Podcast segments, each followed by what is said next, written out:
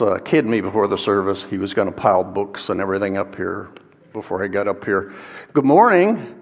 Um, I'm very honored to be here this morning. Um, as you may have already heard, Jeremy's very sick, and so I'm honored to, uh, I guess they say, uh, pinch hit or uh, they've cleared the bench or something like that this morning. But in seminary, they said, uh, be ready to preach, pray, marry, or bury at the moment of a hat, so I'm uh, as, as ready as I could be, and especially on two hours sleep. So, anyway, uh, let me pray with you this morning uh, one more time. Father, we just thank you for this opportunity that we have this morning. And we thank you for your word, and we, we know that you've promised that it would not return to you void, empty, without accomplishing the purpose for which you have sent it. And so we pray for your blessing on, on your word. And we also pray for the rest of the service. Uh, we will still be lifting up our voices to you in praise and our uh, Sunday school program afterwards. And the, and the second service, Father, we lift that up to you. Uh, certainly, we pray for Pastor Jeremy. We lift him up to you and pray that you lay your healing hand upon him so that he might be able to return to what we know he loves so much. And we are honoring our uh, veterans, and we are so very grateful for them, the sacrifice that they have made. And we know that uh, soldiers are held in high esteem in the scriptures, and we just thank you for them and pray for them. Pray for our troops all over the world. Father, we also uh, pray for our nation. We are a nation uh, in uh, very steep spiritual decline. We are, uh, we are in spiritual trouble and we know the only solution is the Lord Jesus. And so we pray for the work of your Holy Spirit, border to border and coast to coast. Uh, Jesus himself has said, Come unto me, all who are weary and heavy laden, and I will give you rest. Take my yoke upon you and learn from me, for I am gentle and humble in heart, and you shall find rest for your souls. For my load is easy and my burden is light. And we pray this in Christ's name. Amen. How many here have ever taken a test? It looks like most, if not all, hands went up, and perhaps the very first thing that came to your mind was that algebra or geometry test back in high school. Um, you know, for a doctor, they might be thinking about anatomy, or uh, you know, a lawyer might be thinking about the bar. Uh, we've all had to take academic tests. Uh, uh there aren't just uh, academic tests. There are other types of tests as well. Around here at Calvary, it seems like I'm always talking to someone who has, uh, is waiting for a test from their doctor, test results. We even have one fella here that found out that the, the uh, hospital lost his test results.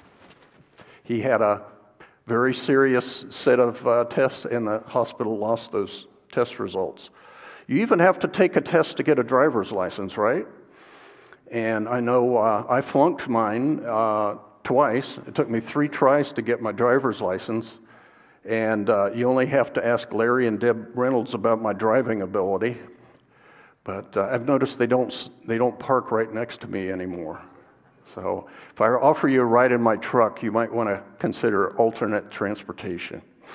So but the Bible has a lot to say about a different kind of a test, uh, spiritual tests. And uh, Nathan just read that passage from 1 Peter, also 1 Peter 4:12.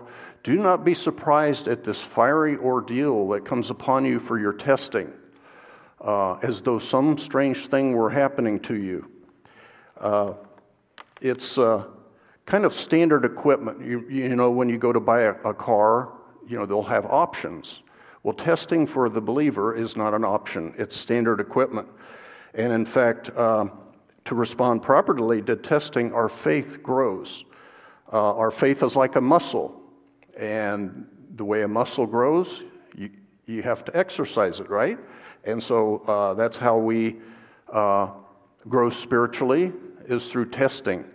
Uh, no pain, no gain, and that's especially true in spiritual growth. Well, we can learn a lot about testing from Abraham. Abraham is uh, used as a great example of faith in the Bible. um, but he didn't get there overnight. From his uh, call out of uh, Mesopotamia in chapter 12 of Genesis, uh, all the way through the birth of Isaac in chapter 21, I, uh, Abraham is constantly tested. And there was, there's a lot of growth there. Now, sometimes he failed, as you may know.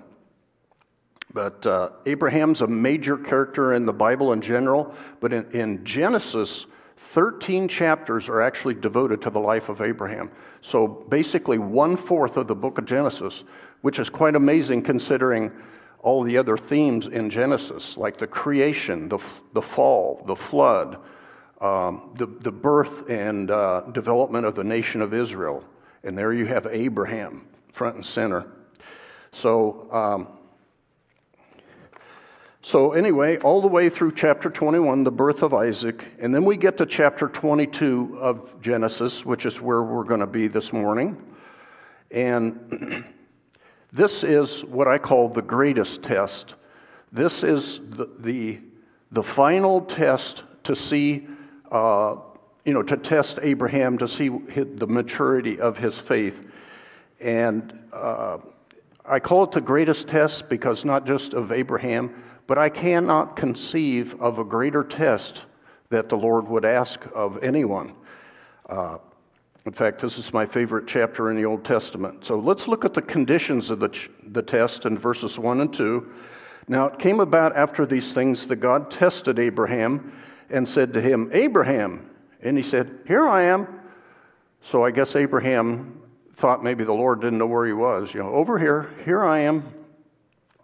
So I, I, still remember reading this for the first time as a, a, young believer, just a new believer, and I was reading through the Bible for the very first time. And I come upon Genesis 22. And then when I read in here in verse 2, I had to keep rereading it. And I said to myself, Say what? The Lord asked Abraham to do what?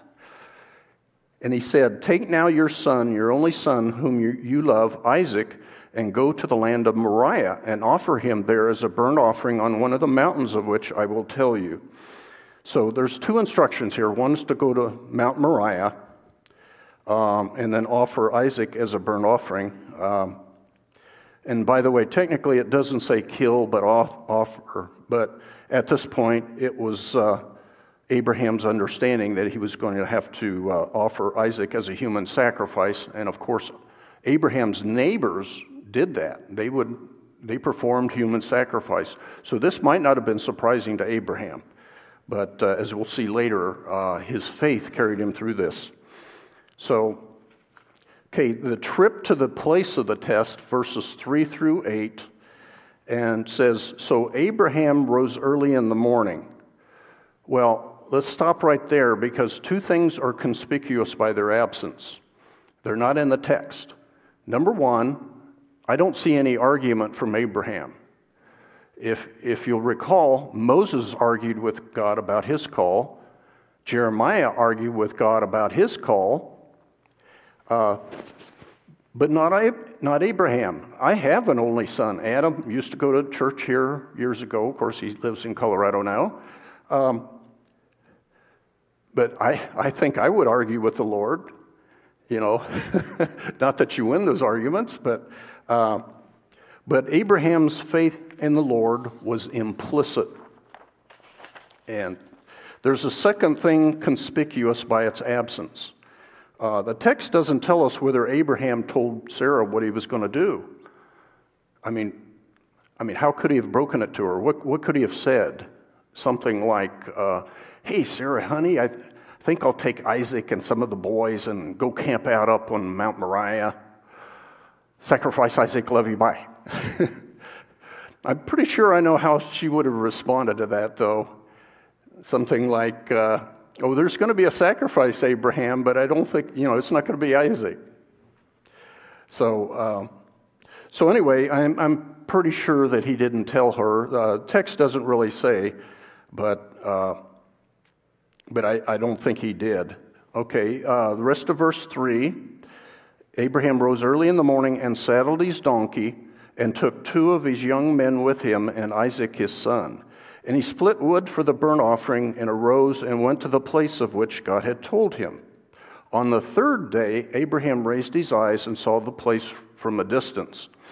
Now, Abraham was traveling from Beersheba, which means well of the seven, and he, uh, it took him three days to get there, and that's about 50 miles. And you might think, well, that's a pretty slow donkey. But remember, by, at this point, Abraham was probably 110 years old. He's not a young man, so that's a pretty good pace for a guy that age, I think. So, and uh, long time for Abraham to think. So I, I doubt if he slept at all. Um, I, I don't think I would have. And remember that all of Abraham's hopes and dreams are wrapped up in Isaac, not to mention his affections. He had already sent Ishmael away. So if Isaac dies before he has children, there shall be no descendants Remember the Abrahamic covenant, the promise that God had made to Abraham that he'd have a great name, great nation, great land, and great spiritual blessings. Uh, that required Isaac to have descendants, which, as you well know, he, he eventually did. So there's a lot at stake here. His, his son, his only son. Uh, verse 5 and Abraham said to his young men, Stay here with the donkey, and I and the lad will go yonder, and we will worship and return to you. Notice what Abraham told the young men. Uh, he said yonder, so maybe this is, they're from southern Israel. So I, I spent a lot of my life down south, and that's one of, they'd say, Well, let's go yonder. So I don't know why the, the translators use that, but it's, it's good. We will worship and return. So remember that for a little later in the text. Uh, verse 6 And Abraham took the wood of the burnt offering and laid it on Isaac his son, and he took in his hand the fire and the knife. knife. So the two of them walked on together. So now it's just Abraham and Isaac walking alone together, climbing Mount Moriah. And it reminds me a little, uh, I'm a J.R. Tolkien fan. Uh, I actually took uh, a course on C.S. Lewis in uh, seminary, and those guys were, were buddies. So kind of reminded me of Frodo Baggins, his uh, climb up Mount Mordor. Uh, um, but of course, that was fantasy, whereas this was very real to Abraham. This, this is historical fact. It uh, really took place. So imagine the burden on Abraham by now, not just the equipment for the sacrifice, but the emotional burden on his shoulders verses 7 and 8. And Isaac spoke to Abraham and his father and said, My father. And he said, Here I am, my son. And he said, Behold the fire and the wood, but where is the lamb for the burnt offering? And Abraham said, God will provide for himself the lamb for the burnt offering, my son. So the two of them walked on together. So notice the submission of Isaac, uh, like an innocent lamb.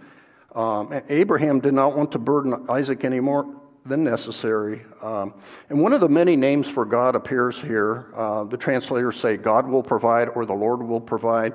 Uh, it's Yahweh Yireh or Yahweh Yireh, or you may have heard the old um, German pronunciation Jehovah Jireh. If you've heard that, that's just a, you know, that's how the Germans pronounce it. But uh, that's a good name to remember. That's a good application for us today, especially when we're struggling. God will provide, and we'll see He certainly does, big time. Um, so, but this is a sign of Abraham's already mature faith. You know, he's arrived in terms of the maturity of his faith because um, he already knows that the Lord's going to provide. Okay, verse 9. Then they came to the place of which God had told him, and Abraham built the altar there and arranged the wood and bound his son Isaac and laid him on the altar on top of the wood. And Abraham stretched out his hand and took the knife to slay his son. And so, you know, at this point, Abraham's passed the test. He's done what has been asked of him, um, and he implicitly trusts the Lord God Himself was the most important thing in Abraham's life. And had it been me, I would have made sure this knife would have been uh, freshly sharpened. I would have used both hands to steady my aim because you would, you would want your son, your only son, to not suffer any more than necessary. So, and in fact, Abraham, being a devout believer, uh, over his long lifetime, probably sacrificed hundreds, if not thousands, of animals. And perhaps he had used this very same knife before. I don't know. Verse 11 But the angel of the Lord called to him from heaven and said, Abraham, Abraham. And he said, Here I am. And I can imagine Abraham at this point.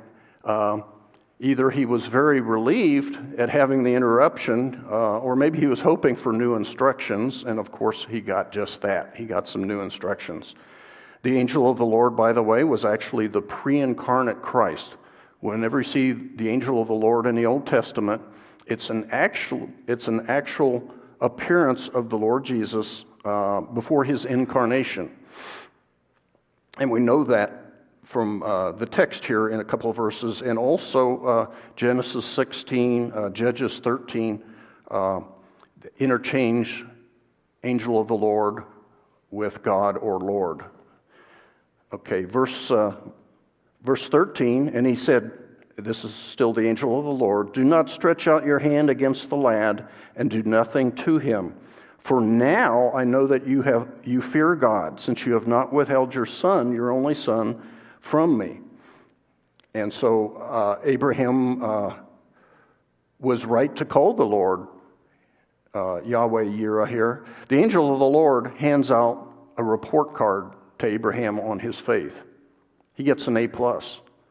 You remember report cards? I think they still use report cards, don't they? Maybe they do that electronically. I don't know. But uh, Abraham gets an A plus on his report card, his faith report card. Verse 13 Then Abraham raised his eyes and looked, and behold, behind him a ram caught in the thicket by his horns. And Abraham went and took the ram and offered him up for a burnt offering in the place of his son. So um, the Lord did provide. Yahweh, Yireh, or Yahweh Yireh and he certainly did. The Lord provided a substitutionary sacrifice. Notice this ram was offered up in the place of Isaac. Verse 14 And Abraham called the name of that place, The Lord will provide. As it is said to this day, in the mount of the Lord it will be provided. And notice he says, This day. Well, that's the editorial comment from Moses. Remember, Moses wrote this probably the mid 15th century BC. And so, you know, this, this event took place between seven and 800 years before that. So, isn't that amazing? Ancient literature that is still so relevant for today. More up to date than tomorrow's newspaper, as a matter of fact. So, uh, verses 15 and 16 Then the angel of the Lord called to Abraham a second time from heaven and said, By myself I have sworn, declares the Lord because you have done this thing and have not withheld your son, your only son. Indeed, I will greatly bless you, and I will greatly multiply your seed as the stars of heavens and as the sand which is on the seashore, and your seed shall possess the gate of your enemies. And in your seed, all the nations of the earth shall be blessed because you have obeyed my voice. So Abraham returned to his young men. See that? He promised them he would return to them in verse 5. He said, We will return both he and Isaac returned, just like he promised. And they arose and went together to Beersheba, and Abraham lived at Beersheba. So again, uh, we see in verse 16, uh, the angel of the Lord is called Lord. See, it says, declares the Lord. And the Abrahamic covenant is repeated again. The Abrahamic covenant is still in effect today. And that promise of a great name and great nation and a great land for Abraham, and then in you all the and great spiritual blessings. And we, of course, uh, inherit those parts of the Abrahamic covenant, unless you're Jewish, of course. But then there's the rest of the story. Some of you remember Paul Harvey, right? And he'd get to a he was just a, a master. Uh, I loved listening to him. Um, I wish we had him around today, but he, he would get to a point and he'd say, and when we come back, the rest of the story. Well, that's certainly true in Genesis chapter 22. Uh, there's something going on here, even more important than Abraham's test of faith, uh, the rest of the story. And this is a theme that runs not just through Genesis, but through all of the Old Testament. And the old Bible teachers used to call it the scarlet thread. Uh, all through the Old Testament, there are prophecies and pictures of the coming Redeemer fulfilled in Christ. But you don't have to take my, my word for it. If you turn to Hebrews chapter 11, we'll see that the author to the Hebrews actually commented on this text. Chapter 11, verse 17 By faith, Abraham, when he was tested, offered up Isaac, and he who had received the promises was offering up his only begotten son. Now, this translates a word. Uh, now, my uh, translation actually adds son here. It's italicized, uh, which uh, means it's not actually an original. It just says mono, it just says only begotten or monogenes.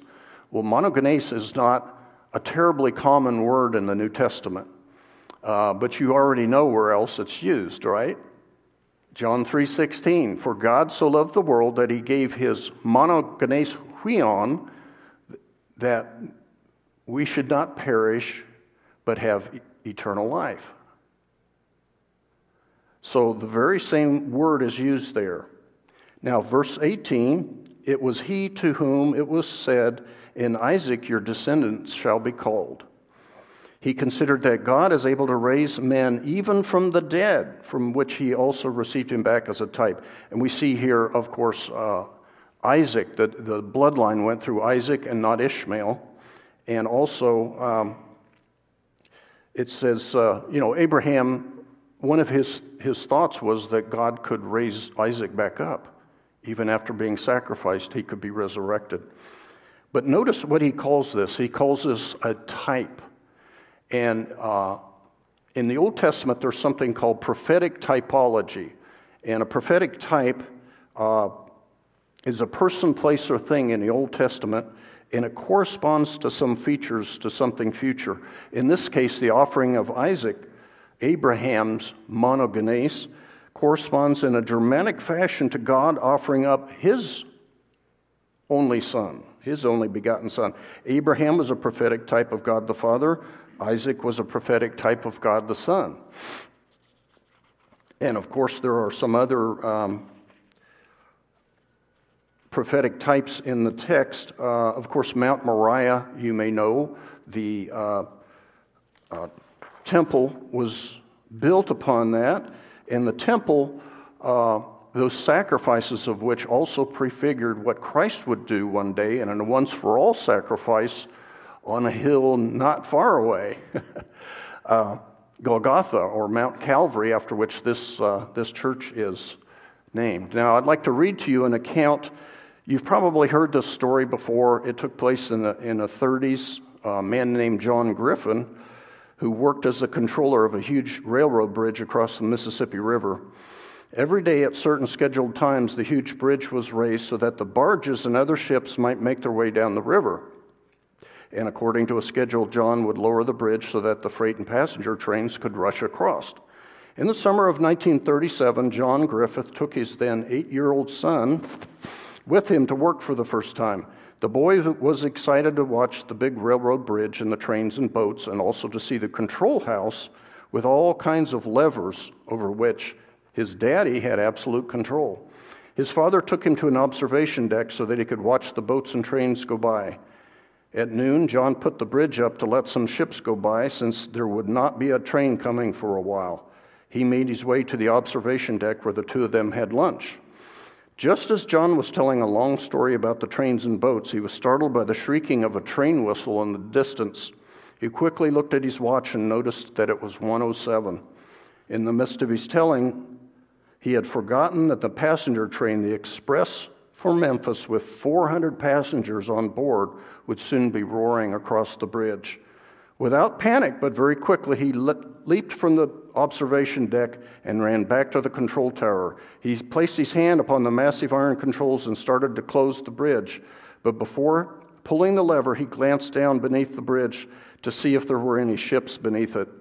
There, a sight caught his eye that nearly made his heart stop. His son had slipped from the observation deck and had fallen into the huge gears that operate the bridge. Though the boy was still alive and conscious, his left leg was caught in the cogs of the main gears. John knew that if he pulled that lever, his son would be crushed. And so he only had a split second to think, because if he went back to the observation tower, got a rope, and lowered himself down to get his son, uh, then he wouldn't have time to get back and through the lever, and those 400 pain, train passengers would perish. But you know what he did. He went ahead and threw the lever and lowered the bridge, and the train passengers went across safely. They were saved because he sacrificed his son, his only son.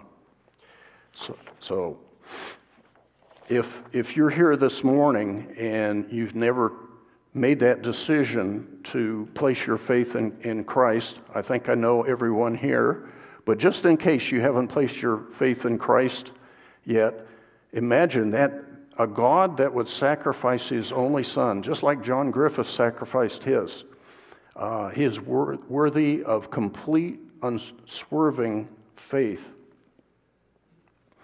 Or perhaps um, you know, you've got your own personal tests going on. I think we're being tested as a nation. That's kind of a, a, a community test. But you may have some tests of your own going on. Uh, how would you, how would you uh, fill out your report card on your test? How are you doing? And just between you and the Lord.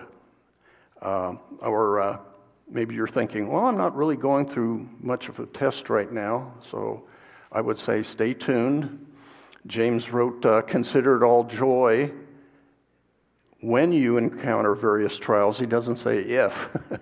so I'm sure that there's a, a specially designed uh, test for you just right around the corner.